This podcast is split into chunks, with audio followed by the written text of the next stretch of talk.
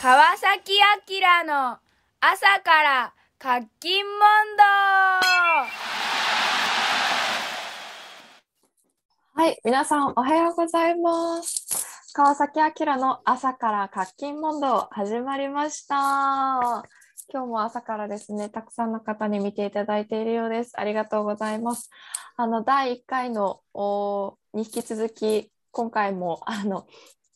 今日は聞き役というよりもちょっとうぐいす状的な感じで あの来させていただきました銀落ちリサーチャーの中村静香です。よろしくお願いします。川崎明の朝から活気問答、今日は始まりました。えっと今日も朝から講師として登板してくださるのは。私の隣にいるありがとうございます。あ青の第1木さんです。回のどうぞご挨拶お願いします今回もあのあ、はじめまして。銀ウォッチャーの青木秀之と申します。よろしくお願いします。はい、よろしくお願いします。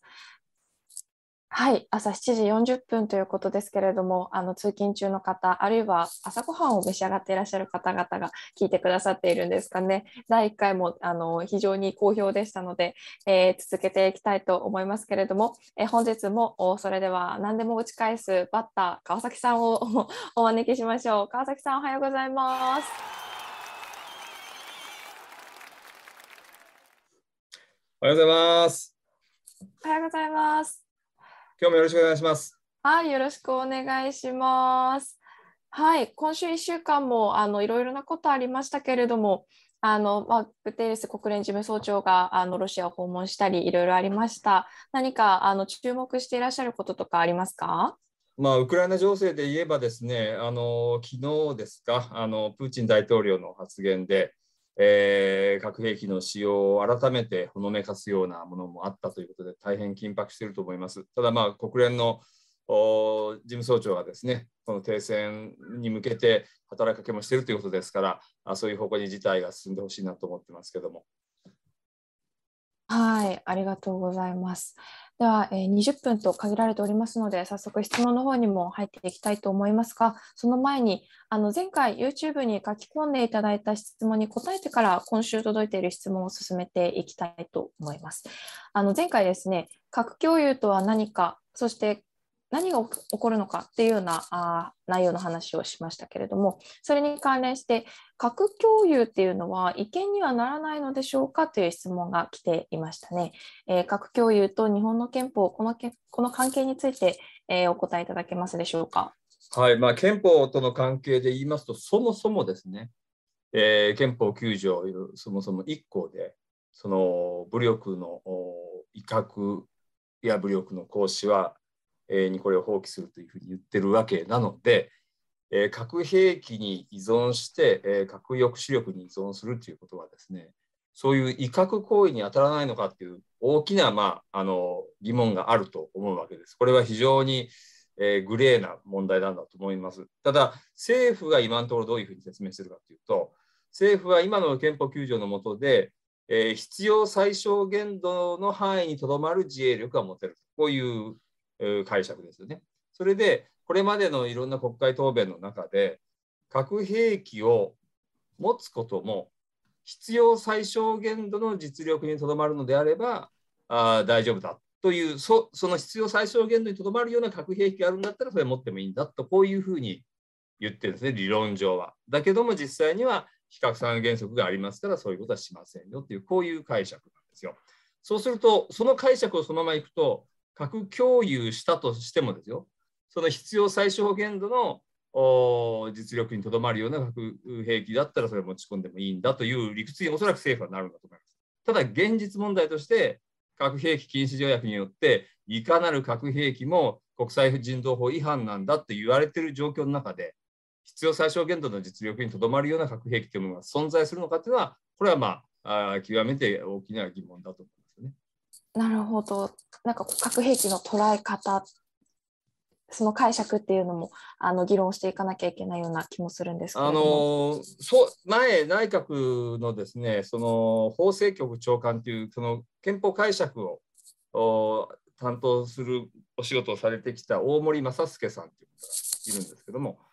えーこの方が回想録を出してまして、えー法の番人として生きるという本なんですよね。で彼は自分がその法制局長官やってた時に核兵器の保有や使用までもですね必要最小限度の自衛の範囲だったら大丈夫だという答弁をした人なんですよ。だけどもその回想録の中で書いてあるのはいや今回核兵器禁止力ができて ICAN にノーベル平和賞が授与されるというような状況になってきた時に、えー、当時私が言っていた核兵器の使用までも必要最小限の自衛として認められるという解釈はもしかしたら間違ってたんじゃないかっていうようなことを実際ご自身が書かれてるわけなんですね。あの回想の言葉として。これは非常にあの注目すべきことだと思います。うんまさにパラダイムシフトというかこう考え方の変換というのが起きたあように思いますね。はい、それではあの憲法のことについてはあの はいですね残り15分になってしまいました。あの今週届いた質問に移っていきましょう。それではあのピッチャー青木さんお願いします。はい。任せていただきたいと思います。えっ、ー、と今回3つですね、ちょっと順番に行かせてもらいます。えっ、ー、と全部あの皆さんからいただいたご質問です。最初の質問です。えっとですね、ちょっと日本の話ですね、最初。えっと、最近の報道で有力政治家の発言として国民の命を守るのか、それとも比較三原則を守るのか、この究極の選択が来たときには、持ち込ませずに関して例外を認めるということを今から議論していくべきだというような、まあ、形式が紹介されていました。ある有力政治家の発言ですよね。で、この究極の選択なる論理構成の立て方と問題提起の内容について、まあ、川崎さんはどのようにお考えでしょうかっていうご質問が来ています。国民の命を守るのか、比較三原則を守るのかという問いの立て方がおかしい気がしまして、あの国民の命を守るために核兵器廃絶を訴えておるわけなんです。核兵器を禁止して廃絶するっていうのは人々の命を守るためですよね。で実際核兵器が使われてしまったら人々の命が奪われてしまうわけで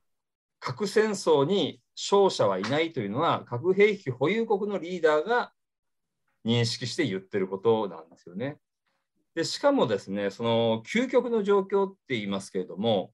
これはまあウクライナの戦争でも分かることなんですけどもう戦争が始まってしまっては、もはやもうあの命は守れてないわけじゃないですか。もっと言えば、核兵器を撃ち込まれてしまった後から核兵器を撃ち返しても、何の解決にもならないわけじゃないですか。もはやですね。そうすると、この核兵器の問題というのは、それを使わせないための予防が必要なんであって、その予防のために必要なのは、やはり核兵器を廃絶するということをしないと使われてしまう可能性があると。ここがポイントなんだというふうに思いますよね。なるほど。ありがとうございます。青木さん、次の質問も届いていますね。締約会議が終わる頃、はい、すぐに参院選挙が控えていますけれども、それについてお願いします。はい、任せていただきたいと思います。そうですね、参議院選挙、7月にやるやつですけども、まあ、この夏の参院選では、えーと、核兵器禁止条約に前向きな政党の得票が、えーと、伸びそうですと。伸びず、あ、ごめんなさい、伸びず、逆に条約に後ろ向きな政党が得票を、えーと、伸ばしそうな勢いです。で、多くの人々が核廃絶を望んで、日本から核兵器禁止条約に参加することも、まあ、求められているにもかかわらず、そういう声と政治がますます乖離してしまいそうです。そういう問題意識を持ってもらうためには、まあ、何が必要でしょうかというようなご質問が来ています。はい、あのまあ、その質問を書いてくださった方がですね、えー、今度の選挙では核兵器禁止条約に反対しているような政党が伸びそうだと。で、伸びそうだっていう感じはなんとなくわかるんです。つまりやっぱりこの戦争が起きてて、えこういう戦争の状態になると先ほどのそのだから核が必要なんだとか軍備を強めなければいけないんだっていう気持ちになる人が増えることはある程度わかるわけです気持ちの問題としてですね。だけどもしっかりとよく考えればそれはむしろ危険を増すだけであってもっと冷静な方法があるはずだっていうのが核兵器を禁止し廃絶しようという議論なんですよね。で、えー、まだまだですね冷静な道を行こうという議論があ広まりきってないということがありますから、あこうした ICAN のキャンペーンとか、議員ウォッチの取り組みが重要になるんですけども、しかしその前に日本の場合は圧倒的な問題は人々が投票に行かないということなわけですよ。で、議員ウォッチをまあ作ったの3年前なんですけど、その時からある思いというのは、もちろんこのことで核兵器のことを、えー、広げたいという思いはあるんですけども、そもそも議員さんってどういう人で、えー、うちの選挙区では誰が出てて、それで、えーね、その人たちのその連絡先とかそういったことも手に取って分かるっていう状態にすることで、投票率上げたいという思いはあるわけなんですね。だから議員ウォッチ使って核兵器のことも考えてほしいけどもそもそも投票に行こうよと候補者や議員のことについて関心持とうよとそこをですね今やっぱり広げる必要があるんじゃないかなと思いますよ。まさに議員ウォッチのページを見ていただきたいですね。本当に分かりやすくすべての議員の方々のことが載っていますので。はい。あ、次の質問、これきっと大学生の方から寄せていただいたのかなと思うんですけれども、あの川崎さんの答えにちょっと注目したいですね。青木さん、お願いします。そうですね。これが一番皆さん、あの、待ち望んでおられるんじゃないでしょうか。えっ、と、広島大学法学部の、えっ、と、ある教授のご発言だっていうことなんですけども、えっ、と、内容としては、えーと、大学の国際政治学の講義で教授による、まあ、核兵器禁止条約についての、まあ、解説があったとありましたと。で、その教授は核兵器禁止条約は具体的にどのように核兵器を廃絶するのか、まあ、そのプロセスが明確ではなく、また条約に違反した場合の罰則規定がないということで、絵空事だと絵空事だというふうにおっしゃっていたそうです。で、国際政治学者では、この核兵器禁止条約を真に受けている人はいませんよで、世間受けを狙う人は、まあ、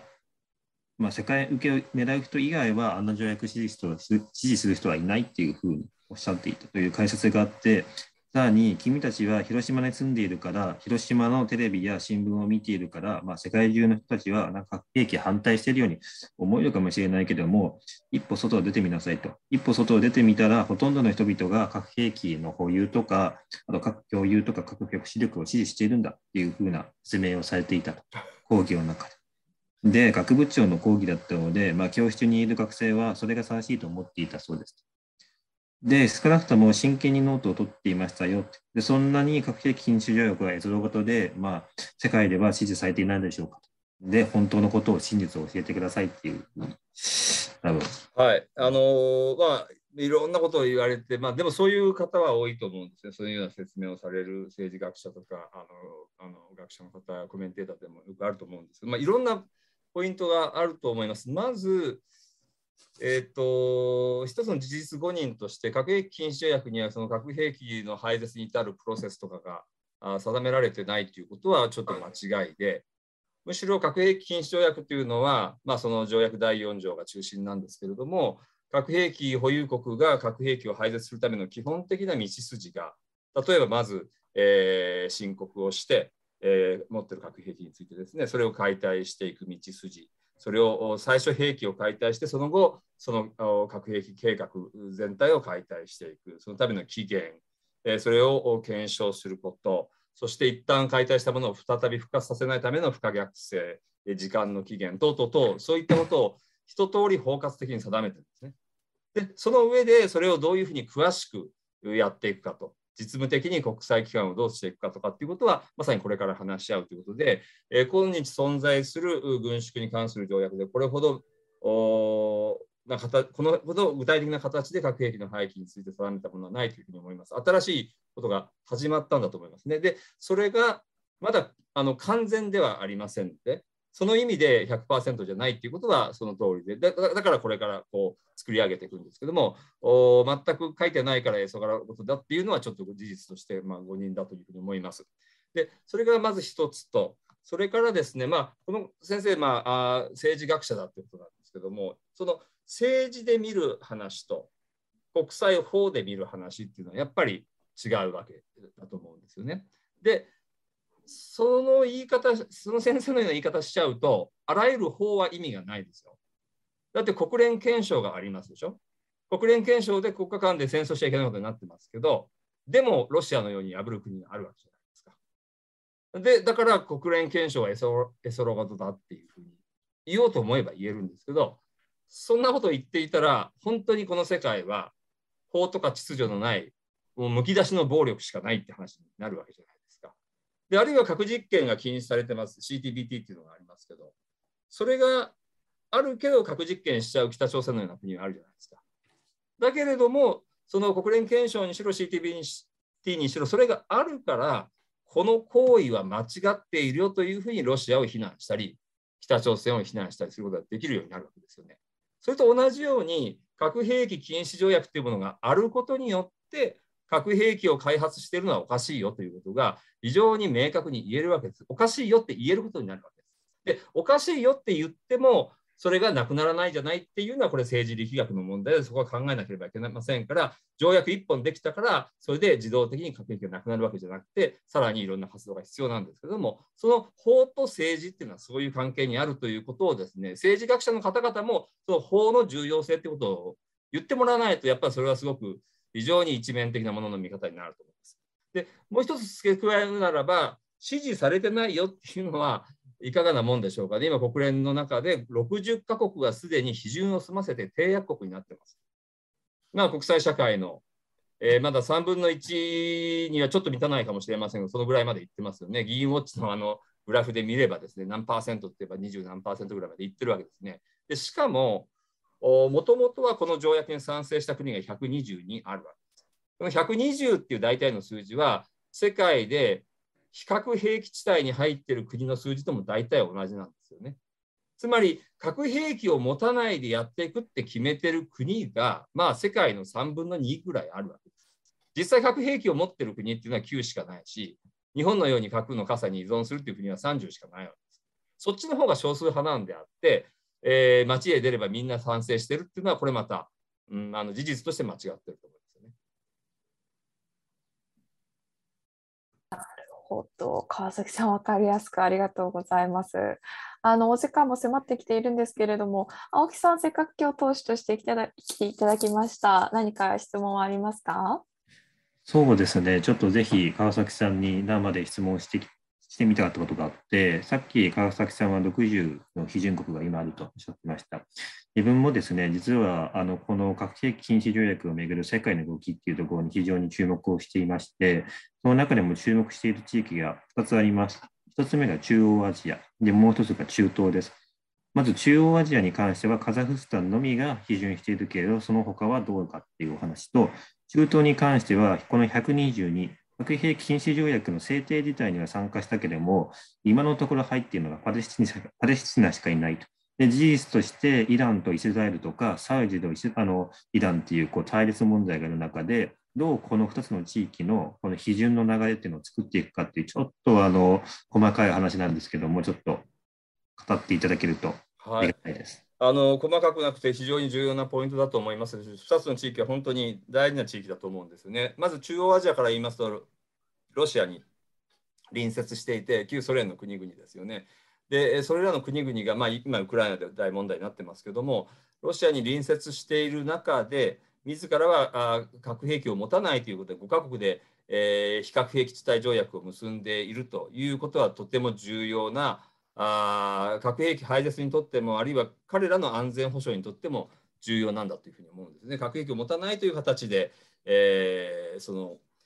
地域の安全保障を確立をしているということであります。ですから、中央アジア非核地帯に入っているということは、核兵器禁止条約にも本来入れるはずなんですけども、まあ、一定の躊躇があるという国々があるわけですね。私はまあこれはやはりですね、えー、ロシアとの関係を心配しているという部分があると思います。つまり、核兵器禁止条約に入ればですね、改めてという意味ですけども、例えばロシアからの核兵器を持ち込んだりしちゃいけないということに明確になっていくわけですよ。でそういうことについて、えー、ロシアがあ心力を持ってないというようなことで、えー、プレッシャーをかけている可能性がありますよね。やはりあの核兵器禁止力ができた後ですね、ロシアとかフランスとか核兵器保有国は自分たちの影響力のある国に対して署名批准するなよってことを言ってきましたので、中央アジアについてもそういった働きかけがあるという可能性が十分あのあるあの高いというふうに思います。でそうしたことがあるけれどもやはり基本的には批准の方向に向かっているだろうと少し時間がかかっているということだと思います。で次に中東ですけども、まあ、中東っていうのはまあイスラエルが核兵器を持っていて、えー、それ以外の国々はそれをこうすごく脅威に感じてるわけですよね。で自分たちもじゃ核兵器を持とうというようなことをかなりあのギラギラさせてるのがイランなのでイランの核問題というふうになってると。でもイランだけじゃなくてサウジアラビアとかその周辺の国それこそトルコなんかも含めていざとなれば自分たちも核兵器を持つかもしれないぞというようなことをこうこう駆け引きをしてるわけですよ。だからこそ中東に非核地帯を作る必要があるってことはずっともう何十年も国連で言われているわけです。でですのででそれらの国々はほとんどイスラエル以外は NPT には入ってませんあ、ま、入ってますけれども核兵器禁止条約にはまだ入ってこないということは彼らの間でやはりいざとなれば核兵器保有もというそういう腹がですね少しあるということを示唆しているというふうに思います。だからこそあの私たちとしてはこういう危険な地域ですから紛争も多くてですね、えー、非核化を求めるあの中東の非核兵器地帯化を求めるということを訴えながら中東の国々が率先してですね、えー、核兵器禁止条約に入ってほしいとそのことによって中東非核化を達成してほしいということをこう語っていくことがとても大事だというふうに思いますよね。青木さんよろしいでしょうか？はい、ありがとうございます。はい。多分もう時間ないから、多分追加の質問はダメですよね。短く一つぐらいいきます？大丈夫ですか？ありがとうございます。ちょっとうんと中東についてちょっと追加の質問なんですけども、例えばサウジアラビアとイランが今ちょっと対立関係にあったり、イランとイスラエルが対立関係にある。で、他の中東の国々がそれであの顔色を伺って、まるでこう日本とアメリカの関係のようにこう、カタールとかね、ああいう国々が大国のこう顔色を伺って、なかなか署名批准できない状況が続いていると思います。で、この中で、例えばイランの大統領とかサウジアラビアの国王が一言、この核兵器禁止条約署名批准することは自分たちは構わないよっていうような、なんか、この発言を取り出すことができれば、スムーズに他の国々、中東の国々が署名批准にこぎ出すと思うんですけど、そのような可能性っていうものは見えてくるものなんでしょうか？うんまあ、どっかの国のリーダーが一歩前に出るという形が本当にできるのか、私ちょっとあのあんまりあの可能性これがあるよって言えませんけれども少なくともさっき言った中東比較地帯化の話については国連の枠組みで、えー、そのための国際会議を開いていこうとこういうことが決まっていて過去2回ぐらい開かれているわけなんです。でそれはまたこのこの夏に開かれる NPT の再検討会議に向けてもですねその中東の非核化の話し合いをさらに進めようっていうふうになってますからそういう皆が集まる場所でえー、一緒に核兵器禁止条約に入ろうとか中東非核化のための新しい地域の条約を作ろうっていうふうになっていく方がどっかがこうバーンと抜け出るよりもいいんじゃないかなという気もしますね。はい、ありがとうございます。はい、それではですね、お時間になりましたので、あの今日はここで終わりにしたいと思いますけれども、今週もあのご質問をお送りいただいた皆さん、本当にありがとうございました。ありがとうございました。はい、あの来週もですね、あのこの朝から活気問答はやっていきたいと思いますので、ぜひあの銀ウォッチのホームページからですね、どしどし皆様のあの質問、あるいはあの提案やお悩みなどもあのお送りいただければと思います。はい、それではあのこれで川崎明の朝から活金モードを終了したいと思います。え朝からご視聴いただきありがとうございました。ありがとうございました。ありがとうございました。